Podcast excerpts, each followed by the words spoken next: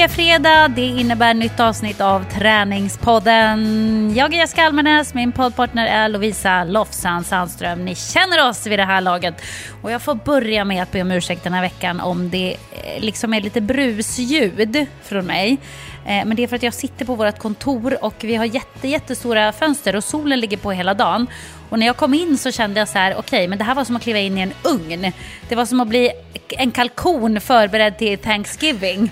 Och, och jag kände bara så här, jag kommer ju liksom svimma under poddens gång om jag inte öppnar dörren. Så nu har jag öppnat dörren ut mot gatan så det kan hända att det åker förbi eh, en bil och så brusar det en liten fläkt här i bakgrunden. Men ni får helt enkelt leva med det. Jag tror att det är bättre än att ni liksom hör i realtid hur jag förvandlas till en grillad kalkon som någon kommer käka till middag.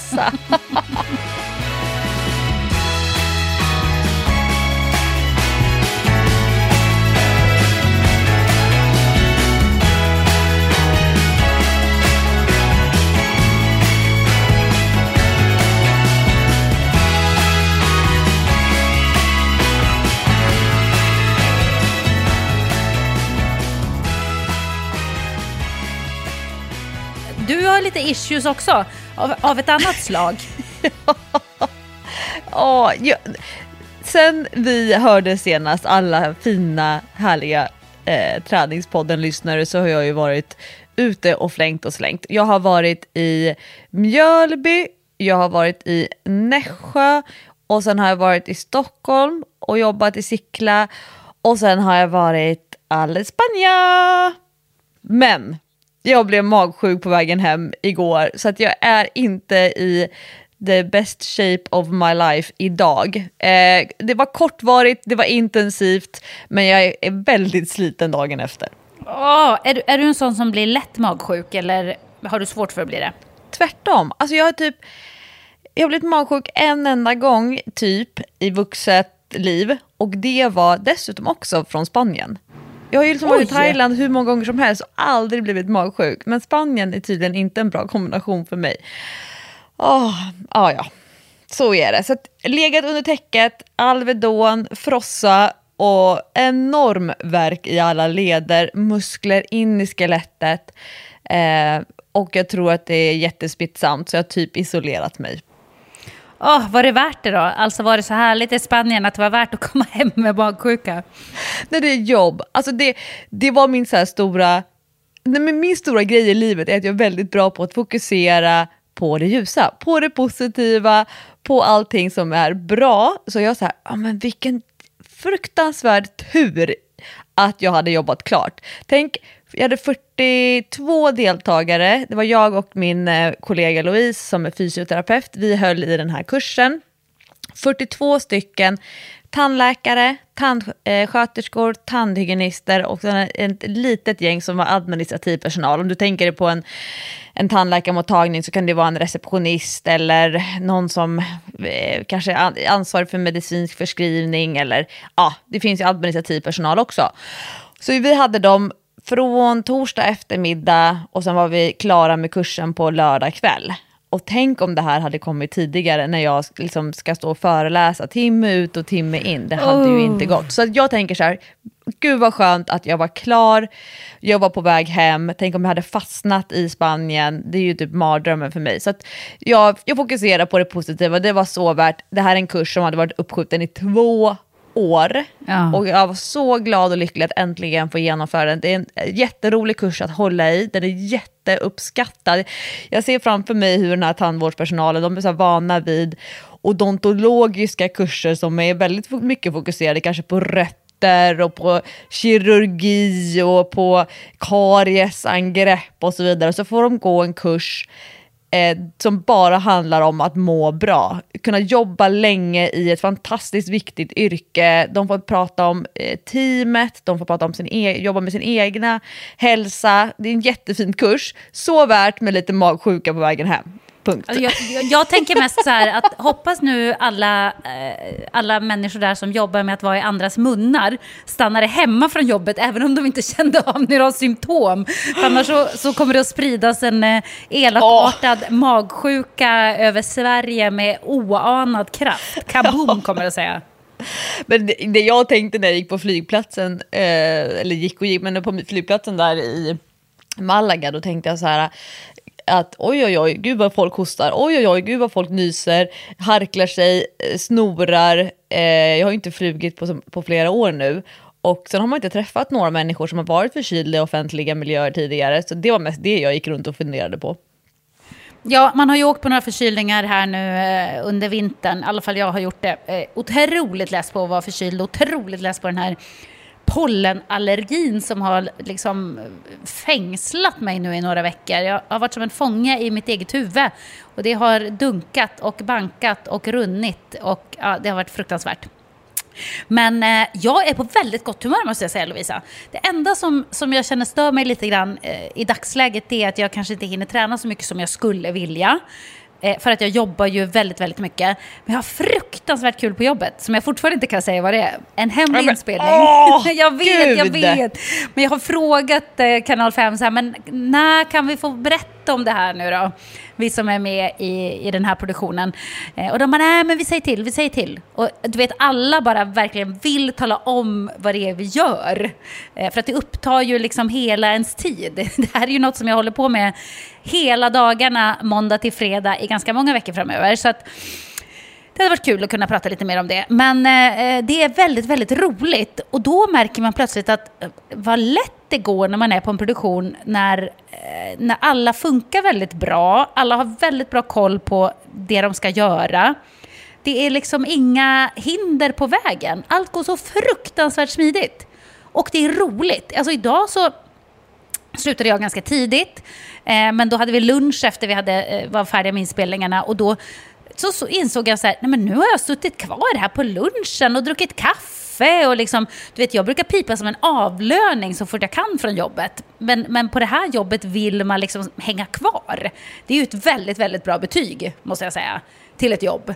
Eh, så det har varit eh, riktigt kul. Och vet du vad som är så härligt med att ha ett jobb? Det här låter säkert skitfånigt nu för våra lyssnare, där många förmodligen har ganska vanliga jobb där man faktiskt går till ett jobb måndag, fredag, som det är för de flesta människor. Men mitt jobb är ju inte så. Och nu när jag har det så, så upptäckte jag i fredags att, åh, vilken fredagsfeeling man fick. Alltså det var så underbart att det var helg. Det var verkligen så här, det är helg, det är fredag, woo! Det fanns jag var så lycklig när jag fick komma hem efter jobbet på fredagen, eh, ta ett glas bubbel, liksom sitta och njuta, veta så här, åh imorgon behöver jag inte ställa klockan, förutom samklockan då som kommer in och väcker oss. Och det var bara så, jag, alltså jag uppskattade verkligen helgen så otroligt mycket. Otroligt mycket. Vad härligt det var verkligen. Det är så här, små lyckoämnen i det lilla liksom i livet på något sätt.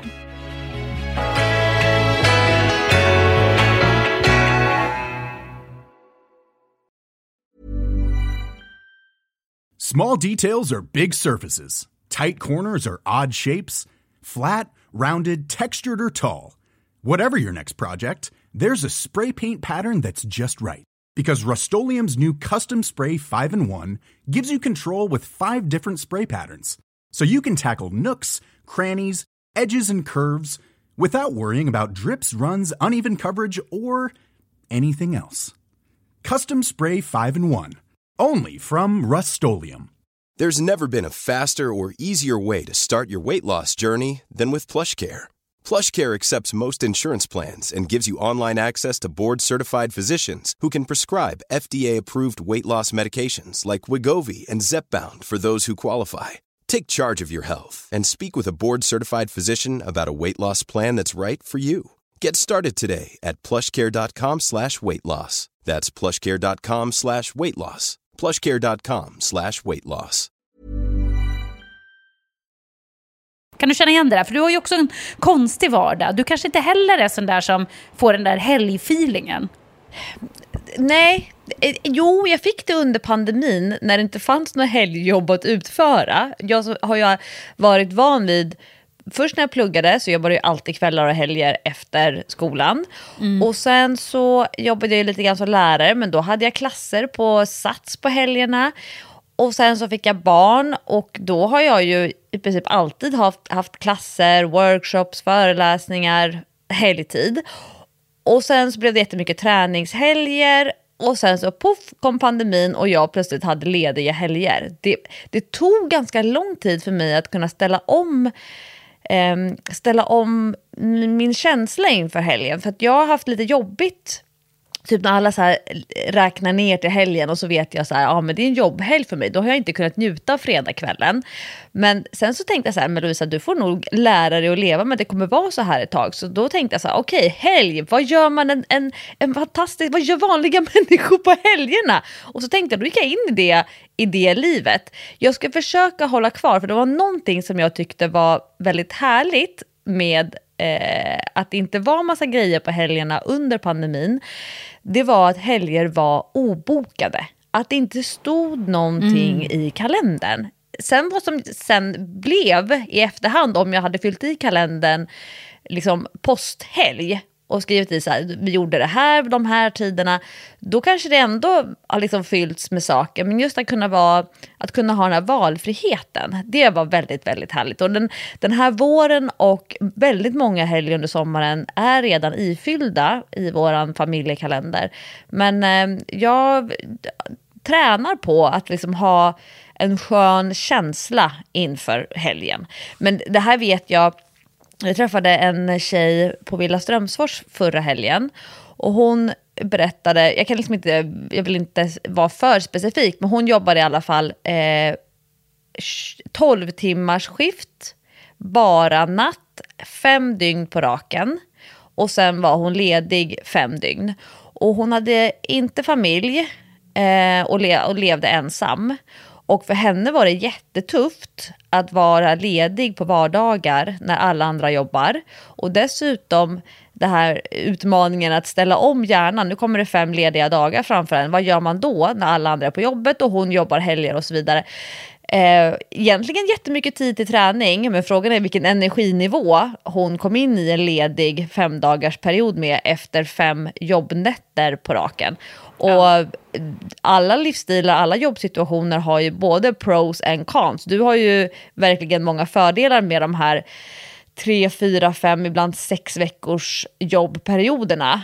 Men det kommer ju, det är jättehärligt på vissa sätt. Men sen så finns det ju utmaningar på andra, andra delar. Ja, men jag hade ju väldigt många år när jag jobbade med travet i 15 år. Då jobbade jag nästan varje lördag. Och sen gjorde jag under många år också Nyhetsmorgon på söndagarna. Eh, och i perioder då, när det var säsong, så var det Let's Dance på fredagar. Så för mig har ju helgerna alltid varit synonymt med jobb. Jobb, jobb, jobb, jobb, jobb. Det är då man verkligen går in i, nu sänder vi extremt många timmar live eh, under helgen. Så att eh, måndag, tisdag var ju alltid helg för mig. Vilket också kunde vara rätt skönt. Men det var ju lite tråkigt att aldrig få det där, alltså inte kunna ha den där kollektiva nu är det fredag-känslan. Och, och, nu känner jag verkligen när jag har ett riktigt knegarjobb måndag till fredag att, att jag får känna det. Jag får liksom njuta av helgen tillsammans med alla andra som också har helg. Eh, och det är jätte, jättehärligt. Jag, jag känner att jag är, väldigt, eh, jag är på väldigt gott humör. Jag är på ett bra mentalt ställe just nu. Det, det är riktigt eh, skönt faktiskt. Men du, jag har en fråga. Hur ja. går det nu för dig med din träning? För jag frågade dig innan, hur sköter du själv din träning när du jobbar så mycket? Och du har fortsatt jobba och resa runt och varit på roadtrip eh, ända ner till Spanien och, och sådär. Har det blivit någon träning? Tio dagar on the road.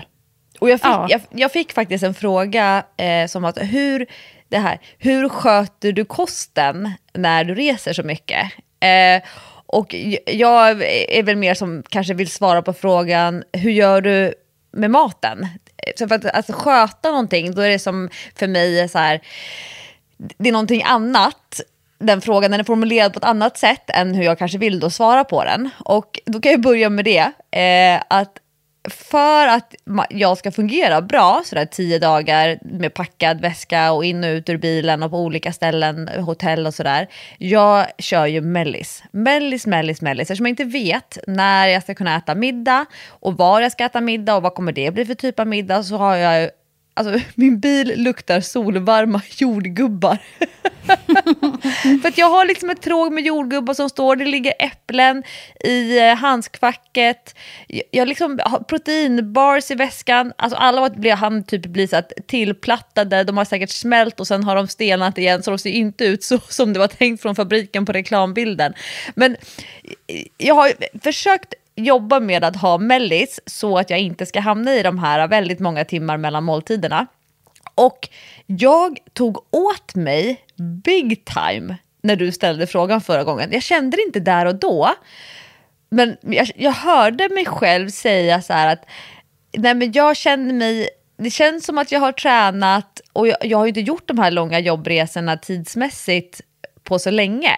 Så när jag hörde mig själv säga till dig, nej jag har inte tränat någonting och jag känner mig så glad och nöjd. Bara, nej men Lovisa. Vad är det här? Vad är det här? Så jag bestämde mig när vi hade stängt av poddmikrofonerna. Morgonträna på gymmet på Hooks herrgård dagen efter.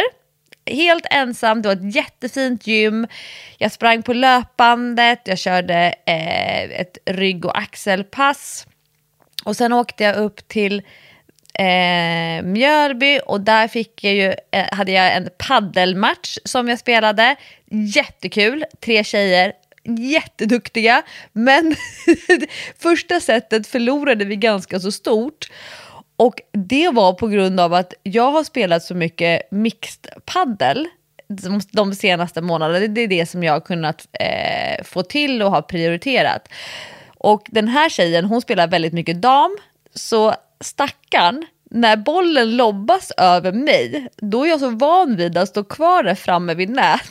så att hon så här, eh, aha, skulle jag springa på den? Jag bara, oj förlåt, förlåt, förlåt.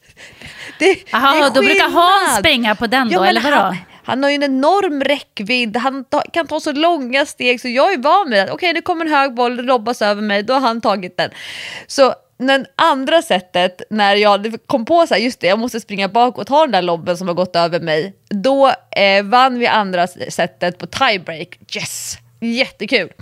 Och sen eh, tidig morgon i Mjölby, då hade jag föreläst på kvällen hade sovit på hotellet och sen så eh, hade jag frågat de här familjerna som driver Svartå paddel som den heter i Mjölby om jag fick låna deras gym. Det var ett jättefint, väldigt litet, men så här, typ en liten glasbox en våning upp i paddelanläggningen.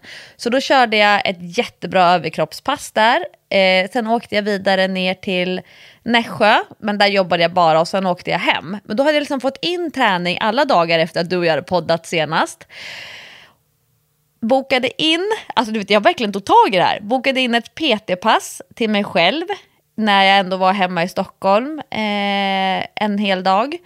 Och, så då fick jag ett bra kvalitetspass när någon annan säger till mig vad jag ska träna, vad jag ska göra, hur många repetitioner jag ska göra. För då har jag haft typ fem dagar av att säga till alla andra vad de ska göra. Och sen med min fantastiska kollega Louise som hon är ett väldigt bra exempel eh, för mig hur lätt det är att spegla sig i andra. Louise är en sån som morgonjoggar. Hon är en mm. sån som, hon, hon, kanske inte tycker att det är jätteskönt att sätta klockan på ringning eh, tidigt innan man då ska stå och utbilda en hel dag. Men hon älskar känslan under och hon tycker att det är jätteskönt efteråt. Jag har inte riktigt det där i mig själv. Men så jag frågar henne, Louise, eh, hur, hur, tänker du med din egen träning de här dagarna när vi då är nere i Spanien? Bara, nej men Lovisa, kommer du ihåg när vi var här senast? Eh, för vi har hållit den här kursen på exakt samma ställe för några år sedan. Då gjorde vi den här morgonjoggen längs med strandpromenaden. Kan vi inte göra den igen? Jag bara, jo, ja. Så fredag morgon, lördag morgon och söndag morgon så var vi ute och joggade. Vissa månader 4 kilometer och någon morgon 5 kilometer. Och det var ju så härligt att möta soluppgången. Det var inte något högt tempo, det var inget spektakulärt, det var bara en lätt morgonjogg. Men det var så skönt. Men det var så pass mycket Puerto Banús, Marbella. Så vi mötte ju de här nattsuddarna som var på Ja. väg hem med klackskorna i händerna. De går och utvärderar eh, nattens bravader och då kommer vi där och morgonjoggar längs med. Och så möts vi och säger hej hej, hej hej, säger vi till varandra. Men, men så jag, jag ville så här spegla mig i henne. Så då fick jag liksom draghjälp. Så då fick jag de där morgonjoggarna. Och när jag tittade i min eh, klocka och min telefon sen eh, så hade jag torsdagen 22 000 steg, fredagen 15 000 steg, lördagen 20 000 steg. Alltså, Det var väl superbra? Ja, och det var så härligt. Men jag känner att jag längtar efter styrketräning. Jag känner att jag skulle vilja ta i lite- lite grann med musklerna, men jag får vänta några dagar till. Ja, men det är bra. Du behövde kanske en liten spark i röven där, helt enkelt. Ja, du gav mig en spark i röven. Ja, det gillar man ju när man kan göra. Det gillar man. Själv, själv, eh, själv har jag haft lite, återigen, av en aha-upplevelse när jag går till naprapaten. Så nu börjar jag undra så här, varför går jag inte till naprapaten varje dag i veckan? Återigen, min kära krångliga fot. När jag kommer dit då, så har jag ju fått övningar, rehabövningar jag ska göra. Eh, jag ska göra tåhävningar, helst i trappa, eh, 3 gånger 15 varje dag. Och jag ska göra enbens eh, knäbenböj, fast inte eh, pistol squats utan eh, bara liksom böja bak benet och jag kan hålla i mig också. Det är ingen balansövning utan det är mer träna både fram och baksidan av vaden där de här fästena sitter och som går ner i fot eller där eh, senor och muskler sitter som sen går ner i foten. Och då har jag gjort det och sen har jag upptäckt att ja, det går jättebra att göra eh, tåhävningar på, på båda fötterna. Det går bra med min onda fot, men försöker jag göra det på en fot så kommer jag inte ens upp på tån. Alltså det går inte. Och det är ju väldigt, väldigt ont. Ja, jättekonstigt och ganska tröttsamt. Jag är väldigt trött på den här skadan nu. Eh, och då så kommer jag till henne och så säger hon att jag ska visa det, hur det ser ut. Och jag visar det så här, "Nej, men det, det går inte, jag kommer inte upp på tån. Det är helt omöjligt. Och det gör ont. Och hon bara okej, okej, ja, men, men då tror jag vi ska göra så här. Så började hon kolla triggerpunkter på framsidan. För jag satte lite nålar på baksidan i vaden eh, när jag har varit där innan. Och nu sa hon, idag ska vi sätta på framsidan. Så jag lyckades stå ut att sätta tre stycken jäkla nålar eh, i olika triggerpunkter på framsidan då, vid skenbenet och eh, ja, på olika ställen på framsidan vad, eller vad säger man? Man säger skenben. Det är ju egentligen inte vad på framsidan, eller? Underbenet, Ja, ja, eh, underbenet är är ju nog- liksom det benet som går från knät ner till fotled. Precis. Så där satte vi nålar och hon knäckte lite, eh, masserade. Det gör fruktansvärt ont att hålla på och töja eh, den här stortåscenen. För Det gjorde hon även på min friska fot och det var inte skönt. Så jag är nog väldigt, väldigt stel i mina fötter. Ont, ont, ont, ont. ont. Ja, Okej, så nu är hon färdig. Och jag känner återigen att nu har foten blivit helt blåslagen. Jag tänker det här kan inte vara bra. Och det gör ont efter en av nålarna och det ska tydligen vara bra för då har man prickat rätt. Men jag hade ont i benet och bara ah, det känns som nålen sitter kvar, det gör ont. Och sen säger hon när jag, ska, när jag har klivit ner då från britsen och, och ska klä på mig och så, säger okej okay, okej men testa nu och gör en enbens tåhävning. Ja, då gör jag det. Då kan jag göra det, Lovisa, efter en behandling. Förstår du? Ja. Det, alltså det är fortfarande inte helt smärtfritt, men jag kommer upp på tå. För innan tog det liksom stopp. Det går inte att gå upp på tå. Det är som att, det är som att jag inte kom, kom i kontakt med, med den muskeln som skulle lyfta upp mig på tå.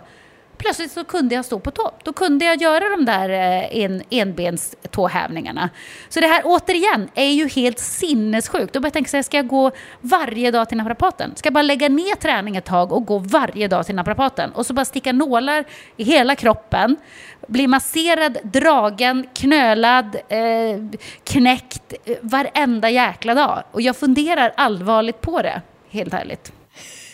Men det kommer kanske inte få, det kanske funkar i början och sen så kan du trappa av det så du inte blir en addict. Ja, jag vet, men jag har nästan blivit en addict redan. För att jag upptäckte ju när jag hade några veckor där när jag inte kunde, jag hade inte tid att gå, för hon jobbar bara tre dagar i veckan på den där salongen där jag går då. Eh, och det passar inte mina tider, så då gick jag inte på några veckor. Och jag kände ju direkt, det var som att hela kroppen bara trillade ihop som ett korthus. Plötsligt hade jag ont överallt igen. I baksidan och i ryggen och i foten och ja, du vet på alla möjliga ställen.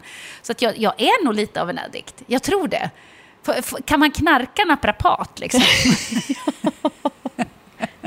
hade du varit den rikaste Hollywood-skådisen då hade du kunnat ha en som bara kom hem till dig en gång om dagen och bara pysslade om dig. Ja, det hade jag haft. Naprapat och PT. Och kock. Hade jag varit oh. en Hollywoodskådis då hade jag haft naprapat, PT och kock som kom till mig varje dag. Oj, oj, oj. Vad jag hade jag fick faktiskt höra eh, från en person, du kan inte, oh, jag skulle vilja säga, men jag kan inte säga, jag kan inte säga stad, jag kan inte säga någonting för att det finns ju säkert någon sån här yrkesheder i det här. Eh, men där en världskänd artist skulle komma till den här staden och då kom det en sån här lista från eh, typ managementbolaget eh, som skickades ut till hotellen i staden. Så var det en lista på alla grejer som den här eh, artisten ville ha för att eh, kunna boka det här hotellet. Så frågan var, är det här någonting som ni som hotell kan fixa? Så kommer, så kommer eh, artisten med hela sitt entourage att boka vistelsen hos er under den här turnén. Mm. Och det här är en mm. kvinna som är world, world famous. Och den här personen som berättade för mig jobbar, jobbade då på ett av hotellen som fick den här listan. Och då var det, eh, en, det här är en kvinnlig artist som är extremt träningsintresserad. Och då på den här listan så var det inte bara så här vilket bubbelvatten som skulle importeras, vilka typer av eh, frukt som skulle finnas och att det skulle finnas en massagebänk i den här sviten som skulle vara på ett visst antal kvadratfot. Ja, just det, för det var inte kvadratmeter. Eh, utan det var också så här, det är en särskild typ av träningscykel. Det är en särskild typ av löpband. Det är hantlar av just det här märket. Det är en skivstång. Jajamän. Det ska vara den här eh, färgen på rummet, eh, målad en särskild nyans. Det är alltså in i minsta detalj, så det ska liksom i princip byggas om den här hotellsviten för att den här kvinnliga träningsintresserade artisten ska komma och bo på just det här hotellet när eh, den gör ett stopp i den här staden under turnén. Så det var inte så här eh, ett löpband, en cykel, hantlar, utan det var liksom vilka märken till och med det skulle vara och, och, och vilket modellnamn. Det är just det här löpandet som ska finnas. Mm -hmm. Men alltså ärligt talat, det är ju faktiskt helt sjukt att kräva ett löpband till sitt hotellrum. Och inte bara ett löpband, alltså typ ett fullt utrustat gym ska stå i sviten. Men som jag förstod det, så PR-värdet för att en sån typ av artist eh, bor på hotellet, det är så högt så att det går liksom inte att, det finns ingen annan typ av marknadsföring som du kan köpa. Så då gör de hellre det, de bygger, de bygger typ om eh, sviten Jajamän. för den sakens skull. Alltså ibland undrar jag, är det inte bara så här, Ja, men, vad är det för fel på sådana superstjärnor? Kan de inte så här, snälla, jag fattar att det, de kan ju inte gå till ett vanligt gym kanske för att de, de, folk kommer att glo på dem och komma fram och vilja ta selfies och det kommer att vara det ena med det fjärde hela tiden. De kan ju bara säga så här, kan ni bara spärra av hotellgymmet en timme klockan då? Det är ju liksom lite enklare.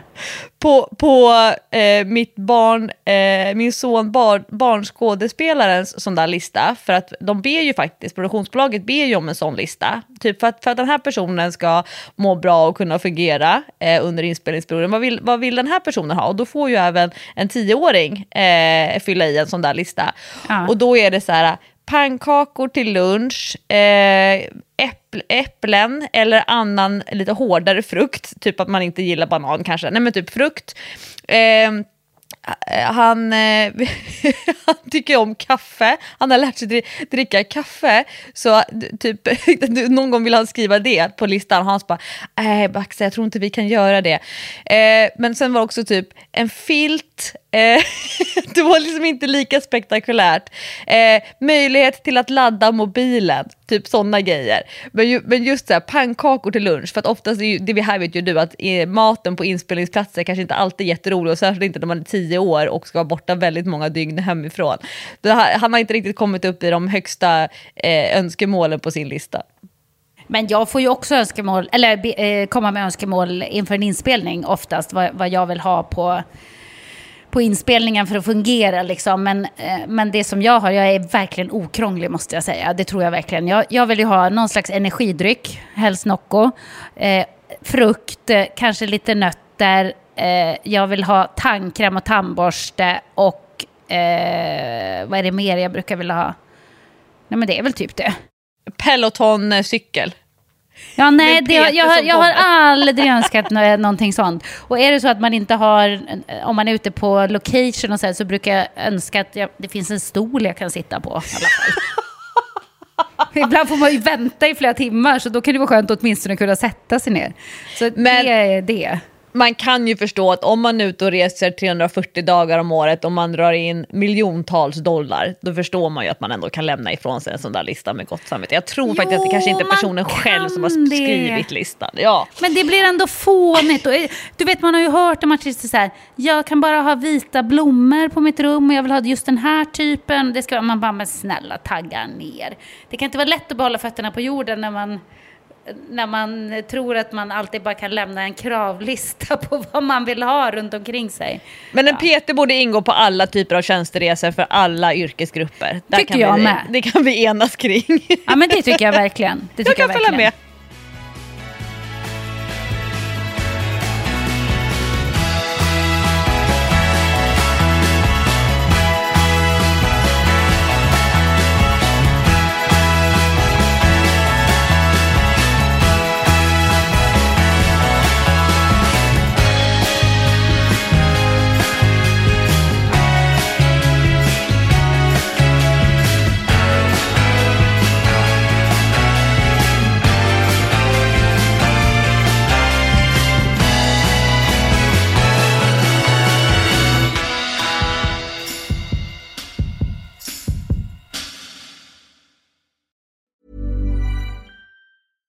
Ryan Reynolds here from Mint Mobile. With the price of just about everything going up during inflation, we thought we'd bring our prices down. So to help us, we brought in a reverse auctioneer, which is apparently a thing. Mint Mobile unlimited premium wireless. Ready to get 30, 30, bit to get 30, bit to get 20, 20, 20, bit to get 20, 20, bit to get 15, 15, 15, 15 just 15 bucks a month. So, Give it a try at mintmobile.com slash switch. $45 upfront for three months plus taxes and fees. Promo rate for new customers for limited time. Unlimited more than 40 gigabytes per month. Slows. Full terms at mintmobile.com. Here's a cool fact a crocodile can't stick out its tongue. Another cool fact you can get short term health insurance for a month or just under a year in some states. United Healthcare short term insurance plans are designed for people who are between jobs, coming off their parents' plan, or turning a side hustle into a full time gig. Underwritten by Golden Rule Insurance Company, they offer flexible, budget friendly coverage with access to a nationwide network of doctors and hospitals. Get more cool facts about United Healthcare short term plans at uh1.com. För att byta ämne helt och hållet så läste jag en artikel i veckan som... Ja, jag studsade lite på den.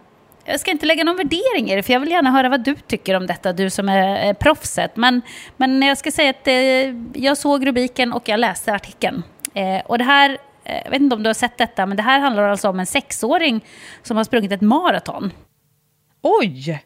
Låt mig läsa, eh, Lovisa. Det här kommer då från Sportbladet, eh, Aftonbladet alltså. Eh, en sexårig pojke genomförde ett maraton i USA. Efter att händelsen uppmärksammas på sociala medier har nu myndigheter besökt pojkens familj. Det här är en läskig process, skriver föräldrarna på Instagram. Det var för drygt två veckor sedan som Flying Pig Marathon ägde rum i Cincinnati, Ohio. Vad som var anmärkningsvärt, en sexårig pojke sprang hela maratonloppet. Enligt hans föräldrar Ben och Cami Crawford tog det nästan nio timmar för deras son att genomföra sträckan på 4,2 mil. Enligt Ben Crawford blev sonen mutad med Pringles-chips för att gå i mål. Eh, citat. Vanligtvis brukar de dela ut Pringles efter cirka 3,2 mil. Han fick slita fysiskt och han ville ta pauser var tredje minut. När vi äntligen kom dit efter sju timmar hittade vi ett övergett bord och tomma lådor. Han grät och vi rörde på oss sakta eh, så jag sa att jag skulle köpa två lådor med Pringles om han fortsatte springa, skrev pappan på Instagram. Händelsen blev uppmärksammad på sociala medier och föräldrarna möttes av kritik, bland annat av den förre OS-deltagaren Cara Goucher. Nu har Child Protective Services, en myndighet som jobbar för barns trygghet i USA, besökt familjens hem och pratat med barnen i hushållet. Det här måste få ett stopp, säger då föräldrarna. Våra barn har fått mentala sammanbrott, men inte från löpningen, utan från en folkhop som beväpnas av löpningens mest prisade och kända individer. De påstår att det är kränkande att låta barn springa, men de kommer inte med någon fakta, skriver föräldrarna på Instagram. Enligt familjen har CPS fått sex anmälningar på grund av händelsen, där bland annat en hävdar att sexåringen släpats vid tillfällen och tvingats genomföra loppet mot sin vilja. Han var fast besluten att genomföra loppet och han blev aldrig släpad eller tvingad att gå i mål. Den här processen är väldigt läskig. Det är sorgligt att folk drar slutsatser av våra liv eh, av att läsa en falsk rubrik, när vi egentligen jobbar så hårt för att behålla vårt hushåll säkert för våra barn, skriver de. Eh, slut på artikeln då. Eh, och då blev jag lite nyfiken på detta och var tvungen att gå in då på deras Instagram. Då har de en Instagram som är liksom familjeinstagrammen. Den heter Fight for Together. Eh, och då visar det sig att eh, hela deras familj på åtta personer då, mamma, pappa och vad jag förstår det är sex barn, sprang det här maratonloppet eh, tillsammans. Och det var första maratonloppet eh, familjen, hela familjen hade sprungit eh, tillsammans då. Och att de här fem äldre barnen eh, fick vänta mer än en timme, ett mile 25. Vad blir det då? Mile 25. Gånger 1,6 då, då. Ja, när de nästan var i mål, vill säga. Och efter 8 timmar och 35 minuter sprang vi alla eh, åtta över eh, mållinjen tillsammans. Och sen så går de ut och förklarar att de inte har tvingat sina barn att springa. Eh, och det här verkar vara något som de, eh, som de har gjort i sin familj. För de har lagt ut... 39 an- totala maraton eh, som barnen har sprungit. Ja, eh, exakt. Och eh, 53 medaljer i löpning. Eh, och de har tillåtit den här sexåringen då att eh, eh, träna och försöka springa maraton för att sexåringen då enligt det här Instagram-inlägget har tjatat på att få göra det. Eh, och de skriver också att de har frågat honom många gånger om han ville stanna och han ville fortsätta men han hade gråtit flera gånger under loppet skriver de också. Han ramlade och så skriver de att ändå har alla andra våra fa- familjemedlemmar gråtit när de har sprungit maraton. Det har man ju själv gjort men jag är ju då vuxen så det kanske är lite annorlunda. Eh, ja, och så vidare. Eh, så, så har de lagt ut bild också på, på deras eh, Eh, äldre barn när de har sprungit eh, lopp också. Och, och deras dotter bland annat sprang deras första maraton när hon var sju. Och nu så verkar de... En, också en ganska liten dotter här. Hon ser inte så himla stor ut. Hon verkar ha sprungit tre maraton och ett ultralopp. Och hon ser kanske ut att vara ja, men, 11 eller något, om jag får gissa. Eh, och jag vet inte riktigt vad jag ska tycka om det här, Lovisa. Jag, jag, jag känner mig väldigt kluven. Jag skulle säga spontant att jag tycker kanske inte att maraton är för barn. Jag var, jag var tvungen att göra lite background eh, checkup för i Sverige så får du inte tävla eh, på maratondistansen tror jag om man är under 18.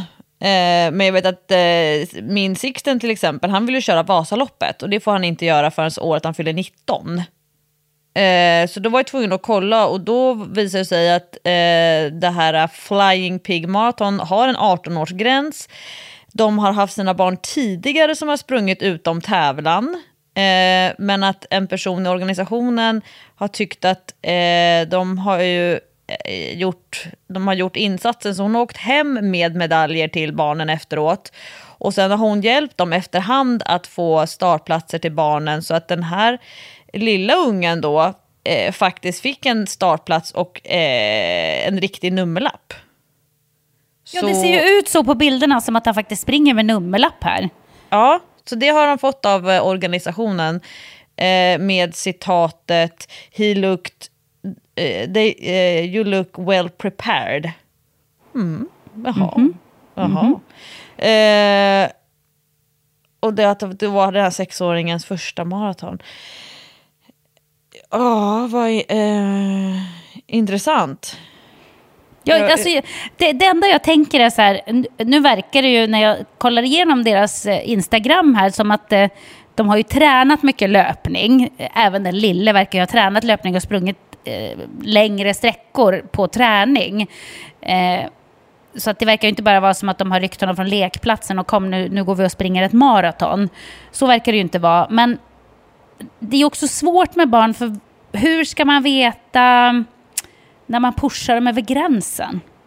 Ja, det verkar vara ett koncept i den här familjen. De har skrivit en bok, föräldrarna, som heter 2000 Miles Together. The story of the largest family to hike the Appalachian Trail.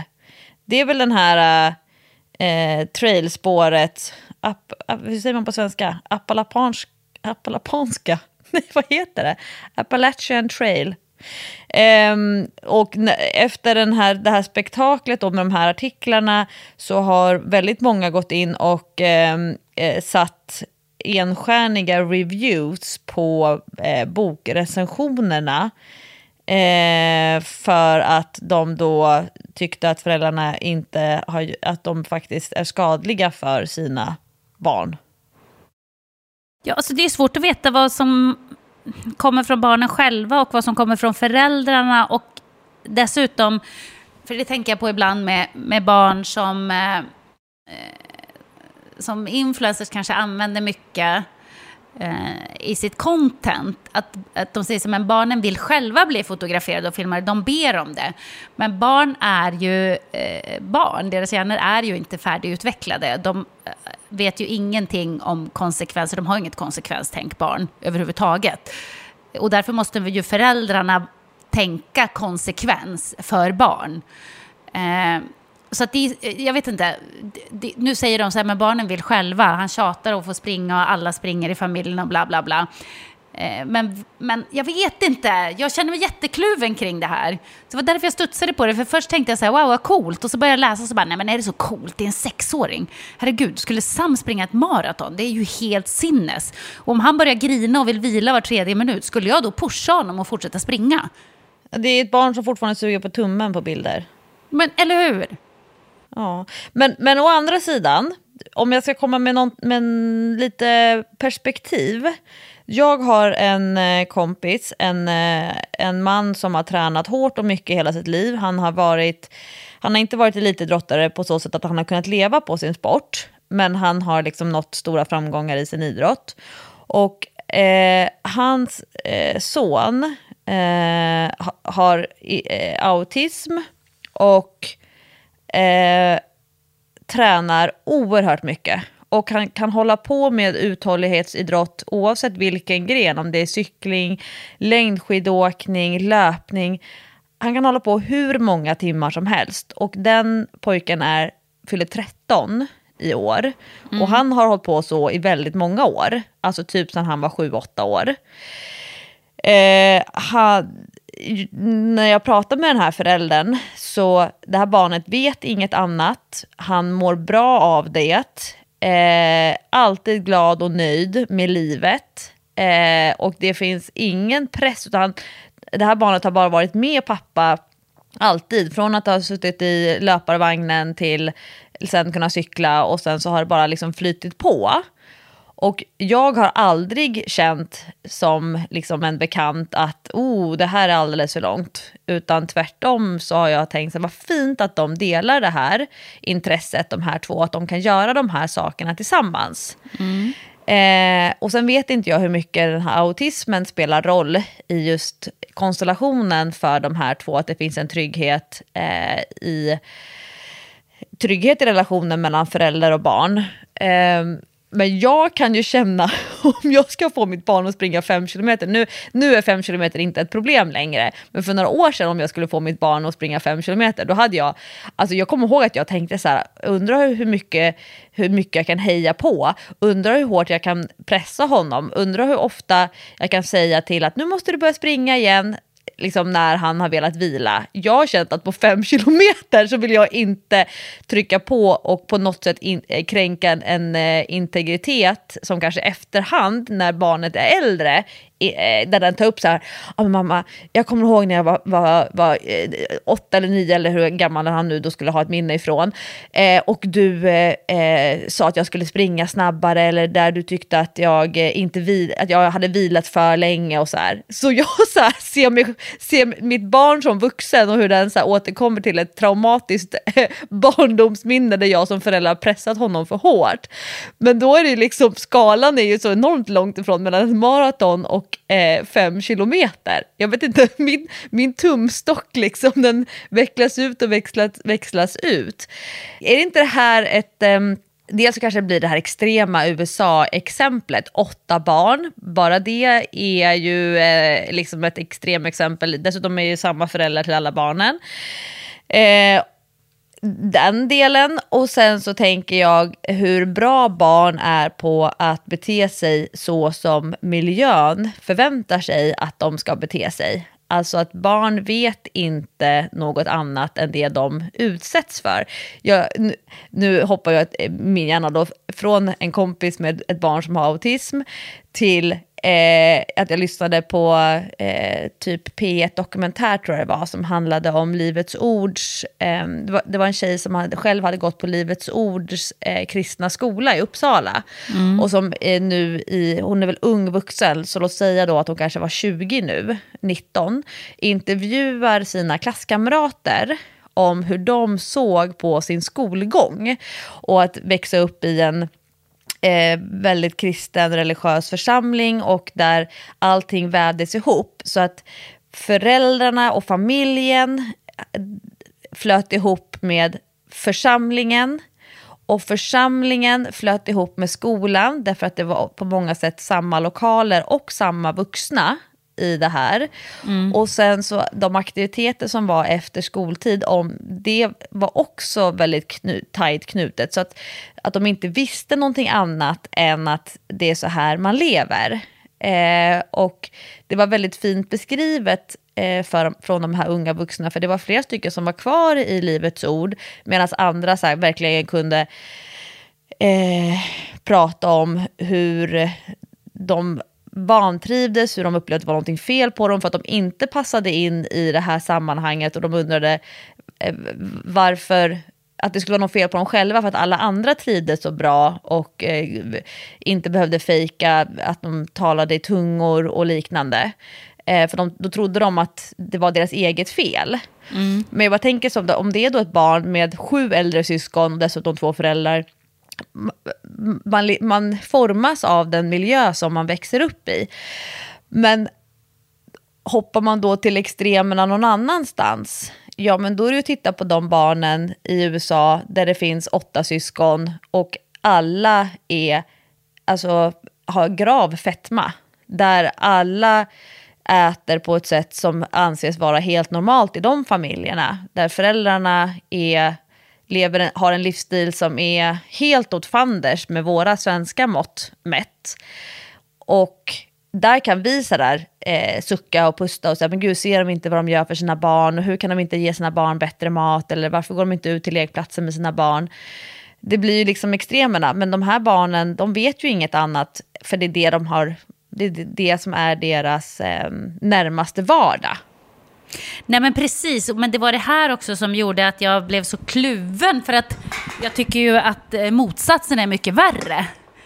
Det vill säga de barnen som, som eh, får växa upp och kanske i bästa fall Pringles och bara sitter framför tvn och eh, är, är väldigt, väldigt överviktiga och det kommer ju tyvärr att hänga med dem resten av livet, de problemen som kommer med det, att man är överviktig som, som barn och ungdom. Det tycker jag ju är mycket, mycket värre. Men det är ju liksom två extremer. Så det var därför jag kände så här, vad tycker jag om det här egentligen? Jag vet inte. Alltså, jag, eh, jag brukar ju få den där frågan, för att om, om jag... I mångas ögon så är nog jag och mina barn extremexemplet i Sverige. Ja, men det, det kan det nog vara faktiskt. Ja, om man För inte... ni är ju väldigt, väldigt aktiva. Alltså, och, och dina ungar hänger ju med på mycket träning och, och så. Att, så att absolut. Och, och då... För till exempel då... Men, men har, har, du få, har någon sagt det till dig? Alltså, brukar du få kommentarer kring det? Nej. Eh, nej, inte kommentarer, men däremot väldigt nyfikna frågor.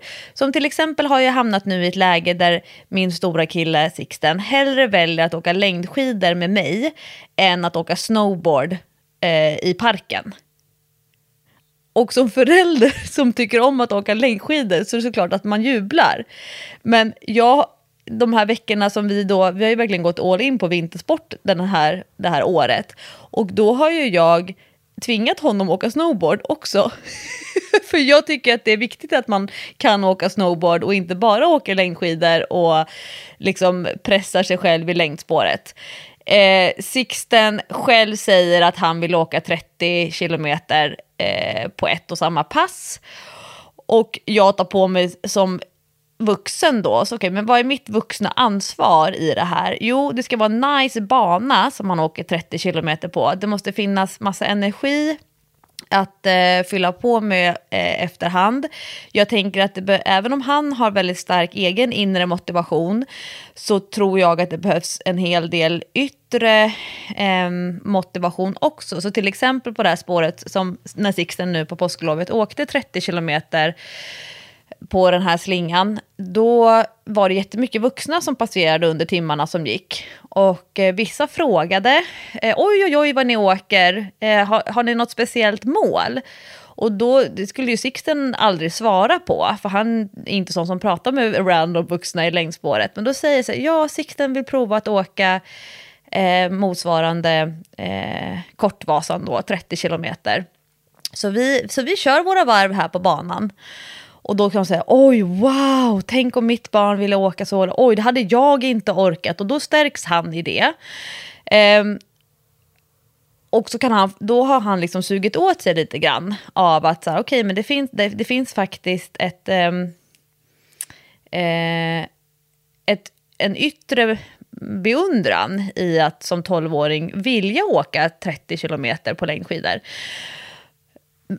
Men jag har ju presenterat hela tiden, det handlar inte om ifall man ska röra sig eller inte, utan det handlar om eh, hur vill du röra dig och när, när ska vi göra det? Mm. Vilket då betyder att, uh, vill du köra sparkcykel eller vill du gå?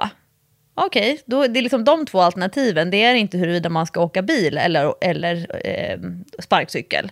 Eller eh, nu, nu har vi en, en dag framför oss, när, när ska vi få till vårt träningspass Sixten? Och då gillar han att få träningen gjord, precis som sin mor, för han vet inget annat. Så han säger, ja men vi äter frukost och sen chillar vi lite grann och sen gör vi träningen.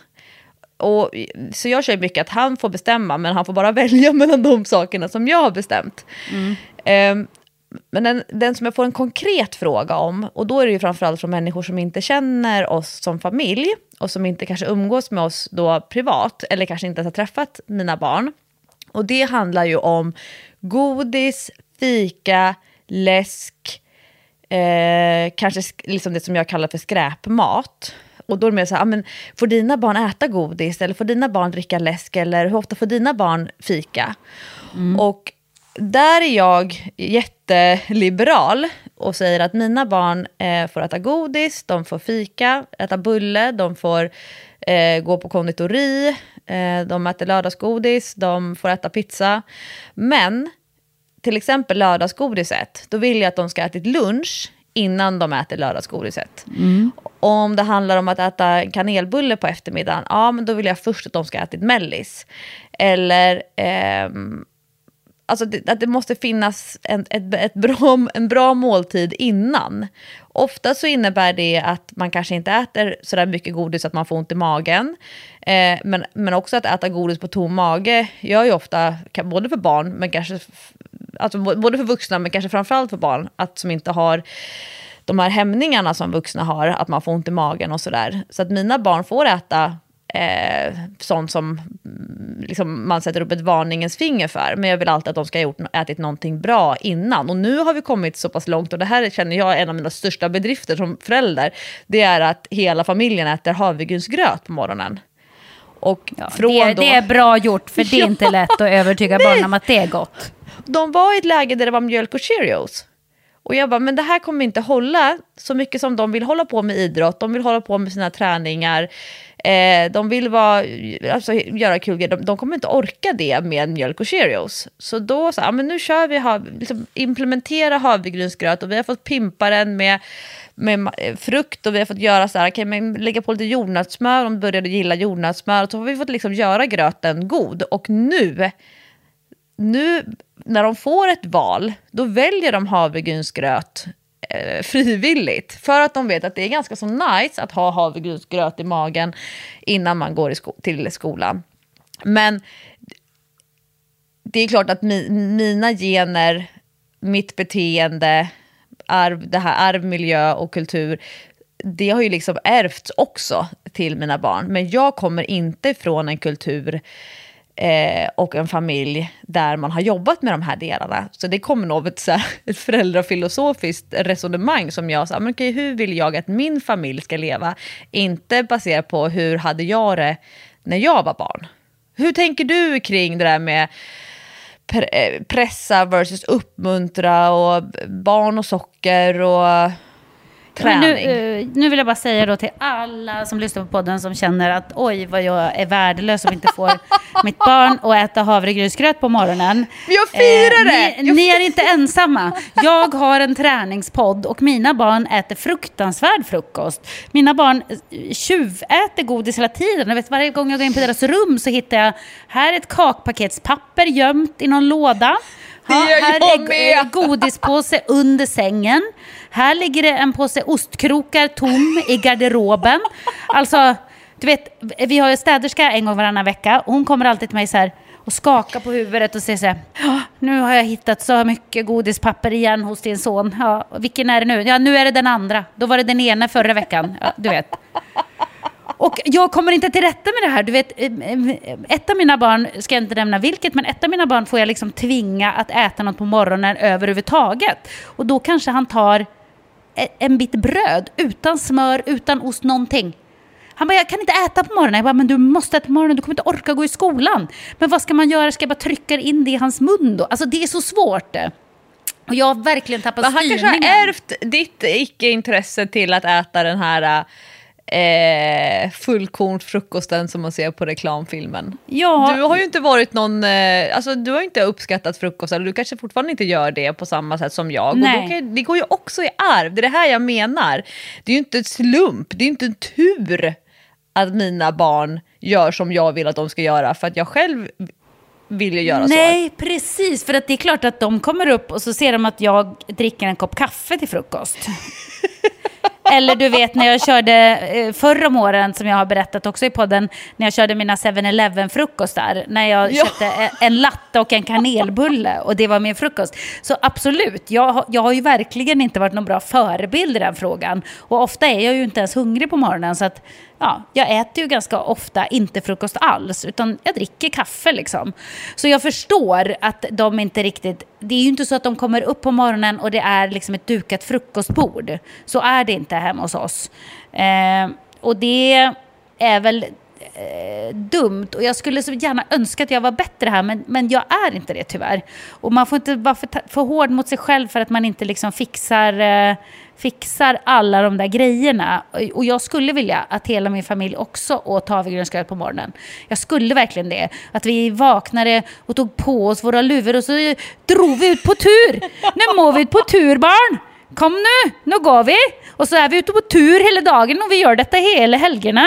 Och vi äter havregrynsgröt och har smörgåspacke med oss. Och, du vet, det hade varit en dröm, men, men vi är inte där. Så att det finns både och, vill jag bara att alla som lyssnar på podden ska veta. Men eh, eh, innan jag vill höra, höra din, dina resonemang. Jag har ju bestämt mig för, och det här biter jag mig i tungan eh, ofta, jag jobbar ju aldrig med bestraffningar. Jag jobbar bara med belöningar, vilket betyder att när mitt eh, andra barn inte vill följa med ut på längdskidåkningstur, eh, då bestraffar jag honom aldrig, men jag belönar honom när han följer med. Den där belöningen får jag, han får ju samma sak vid ett annat tillfälle oavsett. Eh, men jag, jag är en sån som hänger fram en morot och väldigt ofta så går det hem. Och det kan vara att det är hundra, hundra pengar, vad heter det, robux, Alltså det kan vara 100 robux som är belöningen. Men jag tänker att det spelar inte så stor roll, bara han lär sig åka längdskidor så att han när han är vuxen kommer att kunna känna att gud vad skönt, jag kan följa med det här gänget på att åka längdskidor för att jag lärde mig det när jag var barn. Det är mycket lättare att lära sig när man är barn. Så jag jobbar mer med belöningar än bestraffningar. Men är det här ett konstant dåligt samvete hos dig Jessica? Ja, det är det. För att jag känner liksom att eh, eh, på många plan så räcker jag inte till riktigt som förälder. Och jag tycker att det här, är, det här är faktiskt jobbigt för mig. Men det, det är jobbigt att leva ett liv. Och alla som hinner och orkar med allting, jag beundrar dem. Men jag förstår inte hur de gör. Jag förstår inte hur de gör. Hur, hur hinner alla människor med att läsa allting eh, som ska läsas på skolplattformen till exempel, när man har flera barn. Hur, hur hinner man med? Hur hinner man med att eh, fixa med allting? Hur, hinner, hur kommer man ihåg varenda matsäck? Hur kommer man alltid ihåg att packa gympapåsen? Hur, hur kommer man ihåg att tvätta innan alla kläder är smutsiga? Alltså, jag vet inte hur man gör när man har en stor familj. För mig är det helt omöjligt när man samtidigt ska hinna med jobb eh, och annat. Så att absolut, det här, är, det här är något som gnager i mig och jag önskar verkligen att jag var en riktig, riktig bullmamma. Jag vill vara det, men jag vet fan inte hur man gör och hur man hinner. Alltså jag har ju aldrig varit inloggad på skolplattformen. Va? Och jag har kanske en gång på fem år skickat med mina barn eh, matsäck som i och för sig den gången så var det inte jag som köpte den. Eh, jag eh, vet inte vilka dagar de har läxa till. Men jag har ju köpt ut mig från, från det fokuset genom att lägga över allt det på en annan person i familjen, nämligen min man. Eh, men det är för att jag är askass på de där grejerna. Så men jag, gör, skönt, jag, jag, jag gör ju aldrig det där. Att du också är det. För att eh, ibland känner man att man är ganska sämst när man inte fixar allting som ska fixas liksom, som förälder. Jag eh, har ett eh, favorit eh, YouTube-klipp som eh, jag har visat ett par gånger när jag föreläser. Jag visade det för när jag var uppe i Umeå på seniordagen, eh, där hela kommunens seniorer bjöds in till en så inspirationsdag eh, av Umeå kommun. Eh, och sen visade jag den även för eh, min tandvårdspersonal nere i Marbella. Man kan söka på nätet så kan man googla eh, ska jag prova, Julia eh, running eh, 100 meter tror jag borde kunna gå. Eh, om jag provar nu bara för det. Eh, exakt. Julia running 100 meter. Och då är det eh, ett eh, klipp från CBS Mornings. Då är det alltså en 105-årig eh, kvinna som heter Julia Hawkins eh, från Louisiana. Som då sätter världsrekord som den äldsta amerikanska kvinna som springer 100 meter, eh, ett 100 meters race. Eh, och eh, så är det en intervju med henne om hennes liv och sådär. Jag tycker att hon är fantastisk. Och hon eh, i den här intervjun då när hon fyller 105 år och sätter det här eh, sprintrekordet. Hon, dessutom så ser hon ingenting. Hon ser typ bara bara någon decimeter framför sig. Så det, hon måste också hålla sig på sin bana så att hon inte blir diskvalificerad. Men då säger vad är, liksom, är livet lättare eller svårare nu? Frågar tv-programledaren, han som intervjuar henne. Då säger hon att eh, det eh, var mycket lättare förr i tiden med mycket färre knappar att trycka på. och det säger en del. Så här, Gud vad vi ska kunna trycka på många knappar hela tiden för att klara oss och ta oss igenom en dag. Ja, ja! A fewer buttons to push. Det var, liksom, det var lättare förr. Ja, men jag håller verkligen, verkligen med. Det var mycket enklare förr och det, eh, det fanns inte så mycket val för. Nu ska man ju välja och välja och välja och välja och välja. Förut så var det så här, ja du jobbar, du får en pension. Nu ska du själv eh, placera dina pensionspengar och det, alltså det är för mycket val hela tiden. Men det där tycker jag, jag har också läst om henne, Julia där, eh, hon är ju Hurricane. Ja, Svin, ja, men hon är svincool verkligen. Hon är, hon är goals. Goals när jag är 105, det är att vara hon. Men också eh, har, läste jag häromdagen att de har börjat spela basket på ett ålderdomshem i... Vart 17 var det nu då? Någonstans i Sverige. typ Borås, fast jag tror inte det var Borås. Eh, men, men någonstans i mellersta Sverige så har de infört det här basketträning på ålderdomshemmet. Och det är mycket då eh, lite sittande för många har rullstol och, och sådär och har svårt att gå. Men de har en basketkorg, de kastar bollen till varandra och försöker göra mål. Och jag blev så inspirerad. Och jag bara kände så här, det där är jag. Det där är jag. Jag kommer att starta ett basketlag när jag bor själv på ålderdomshem. Då kommer jag vara så här, hörni, tjejer, ska vi dra igång ett basketlag? Absolut, och så kommer vi att spela matcher mot eh, ålderdomshemmet som ligger i huset bredvid. Det, det, det kommer att vara jag. Det var inspirerande, verkligen. Jag har ju haft en riktig sten, sax, påse revival under våren. Jag har ju kört sten, sax, påse träning med alla åldrar. Jag har gjort det med mina yngsta kanotister, de är tio år gamla. Jag har gjort det med riktigt, riktigt gamla människor. Och eh, när jag var nu i eh, när jag var i Nässjö så eh, träffade jag eh, kommunens hälsoambassadörer eller hälsoinspiratörer. Så de är, de är liksom utsedda på den enheten som de jobbar med så har de fått liksom ett ett omnämnande att vara lite ansvariga på sin enhet kring så här hälsofrågor och liknande. Och då är det vissa som kan till exempel jobbar på seniorboende och liknande. Och då kan jag till exempel använda det som en uppvärmning. Så man bestämmer att ja, men om man vinner sten, sax, påse-leken då ska man göra tio stycken krysshopp och förlorar man så gör man, eh, eller förlåt, fem stycken krysshopp, x-hopp, utåt, inåt. Den finns mm. stjärnhopp kanske någon kallar det för. Och förlorar man så gör man tio stycken spark i rumpan. Och de där övningarna går ju att variera i all oändlighet beroende på vad det är för typ av målgrupp. Och antalet också och så vidare. Och då... Eh, så till exempel då helgen, då körde jag Marbella-mästerskapen i sten, sax, påse. Eh, vi har haft Nässjö-mästerskapen då, eh, tidigare förra veckan. Och då tog, eh, lyfte jag fram det för de här som jobbar med seniorer, att du kan faktiskt sitta i rullstol och köra sten, sax, påse. Och att det också är så här bra motorisk grej, att jobba med sin finmotorik i händerna, att kunna liksom, eh, köra stenen, köra saxen eller köra påsen. Och också när du sitter där i rullstolen och har vunnit eller förlorat en match, då kan du faktiskt få göra en rörelse för att eh, som en, en vinströrelse eller en förluströrelse.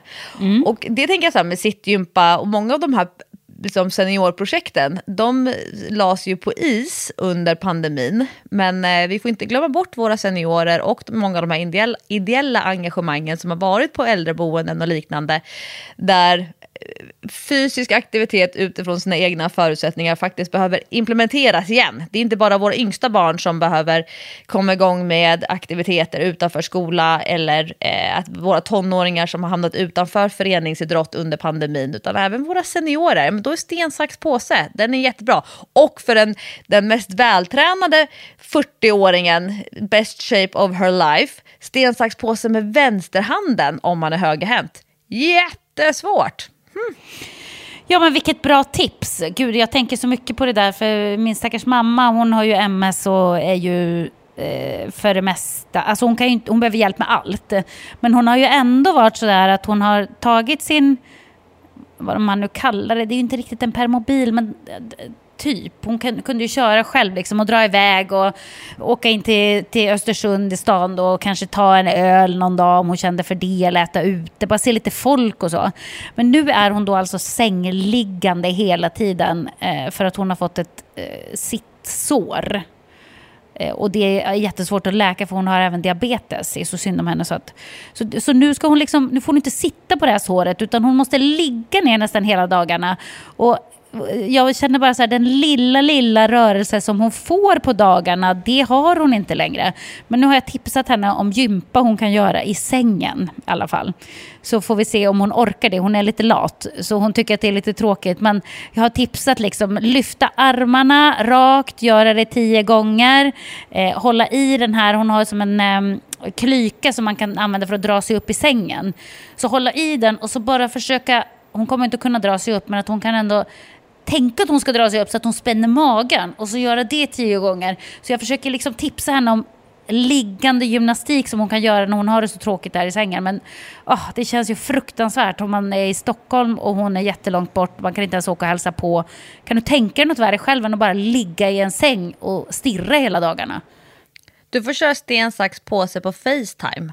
Ja, får nästan göra det. Hon kan så- få köra med Sam, för Sam fuskar alltid. Han kör så här, sten, sax, påse. Och så väntar han tills man själv har gjort och sen gör han. Såklart. Men eh, jag hade med ett sånt moment eh, när vi var nu på kursen. Så delade vi hela tiden, alla fick välja själv, inriktning på de rörelsepassen. Alltså ibland så råkade jag säga fel och säga att det var träningspass.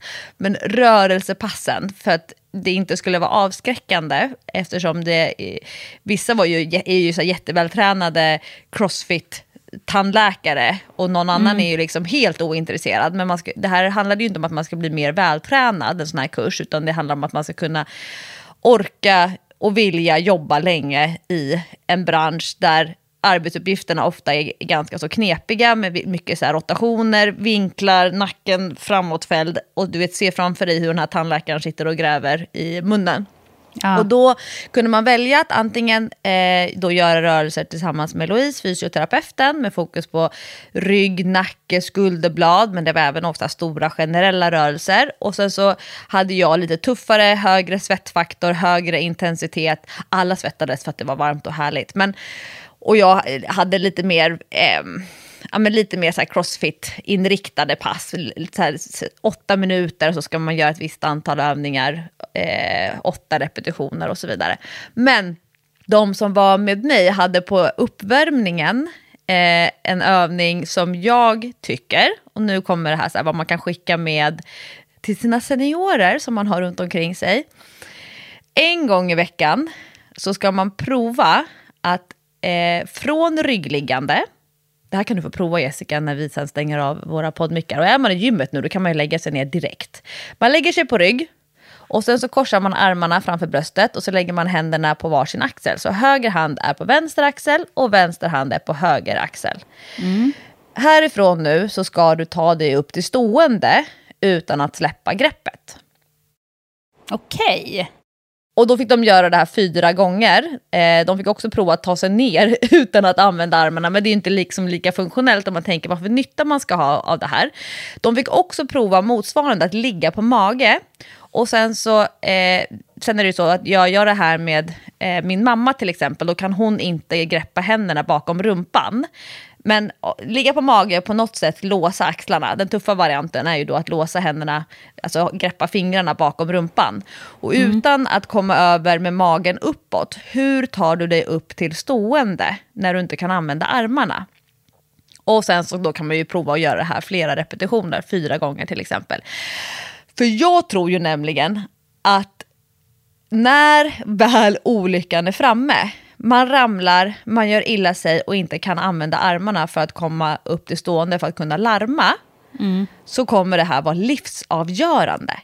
Och vi vet ju att i princip alla människor mitt i livet kan ta sig upp från golvet till stående. Men det de historierna som sen kom upp när vi diskuterade efter att man hade fått göra de här, prova de här positionerna och ta sig upp till stående, det var ju att det fanns i princip alla visste någon, till och med hade sin egen mamma, som hade blivit liggandes, inte kunnat larma. Någon hade, kunnat, eh, hade lyckats hasa sig till sängen och dra ner täcket så att de i alla fall kunde bygga upp lite värme och få en kudde under huvudet. Medan en person på riktigt hade blivit eh, ute på altanen och legat där en hel natt och inte kunnat larma. Så jag tänker att kan man göra det här som 40-åring och så tränar man på det och fortsätter en gång i veckan, en gång i veckan, en gång i veckan i 40 år, då kanske man kommer klara av att göra det när väl olyckan är framme. Ja. Så det kan man Ja, men- prova med sin senior som man Jättebra. har nära sig. Alltså, nu, nu hamnar vi i en sån här gympa med Sofia-fokus här för våra äldre. Men jag tror att det här är relevant. Plötsligt en dag så kanske man inte kan ta sig upp från golvet. Och det, är inte, det kan faktiskt vara ganska många som eh, tidigt i åldern inte är bekväma med att ta sig upp och ner från golvet utan att behöva stötta med eh, armarna. Ja, men alltså, jag har hört om så många som har liksom levt för gympa med Sofia. Oh. under pandemin. Att det har varit eh, sättet eh, de har fått sin motion på. Så det, det ska vi absolut inte förringa nyttan av det. det var, jag tycker det var kul att visa för att nu kom vi ju in på eh, våra seniorer lite grann också. Vi brukar vara ganska duktiga på att prata om barn och hur barn ska röra på sig och så. Men vi kanske har tappat dem lite äldre. Så det tror jag var jättebra. Sittgympa och liggympa. Ja, exakt. Med Jessica. Men, ja, varför inte? Det, alla sätt är bra utom de dåliga helt enkelt. Men eh, nu känner jag att vi ska runda. Ja, vi ska runda. För att nu håller jag ändå på att förvandlas till en stekt kalkon. Men jag, jag fryser inte längre så då har vi väl antagligen balanserat oss. Ja men precis, vi, vi är väl mitt i någonstans. Jag hoppas att du mår bättre nu och inte behöver kräkas när vi har pratat färdigt här. Jag mår alltid bättre av att podda med dig. Ja, man blir på gott humör. Det blir man verkligen. Hoppas att ni också blir det där hemma. Eh, och oavsett vad så kommer ett nytt nästa fredag. Det vet ni. Jajamän. Och ni som är igång med löpträning efter kanske ett längre vinteruppehåll. Jag hoppas att ni har haft ett bra löppass med oss i öronen. Ni som har kört postbilen på 1,5 gånger hastigheten. Jag fått ett lite kortare avsnitt än alla andra. Ja, så kan det vara. Det som passar en, det kör man på helt enkelt. Ha nu en riktigt eh, trevlig helg så hörs vi igen nästa vecka. Helgkänsla! Ja, nu är det helg! Woho! It's Friday folks! Party party! Puss och kram! Tack så mycket!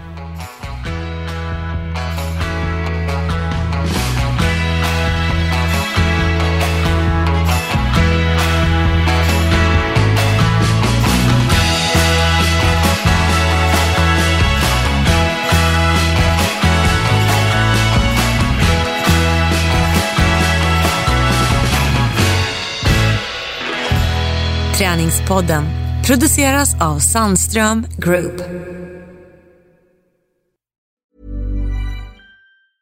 Small details are big surfaces. Tight corners are odd shapes. Flat, rounded, textured or tall. Whatever your next project, there's a spray paint pattern that's just right. Because Rust-Oleum's new Custom Spray 5 in 1 gives you control with five different spray patterns. So you can tackle nooks, crannies, edges, and curves – without worrying about drips, runs, uneven coverage, or anything else. Custom Spray 5 and 1. Only from Rust Imagine the softest sheets you've ever felt. Now imagine them getting even softer over time. That's what you'll feel with Bowl and Branch's organic cotton sheets. In a recent customer survey, 96% replied that Bowl and Branch sheets get softer with every wash. Start getting your best night's sleep in these sheets that get softer and softer for years to come. Try their sheets with a 30-night guarantee. Plus, get 15% off your first order at bowlandbranch.com. Code BUTTERY. Exclusions apply. See site for details.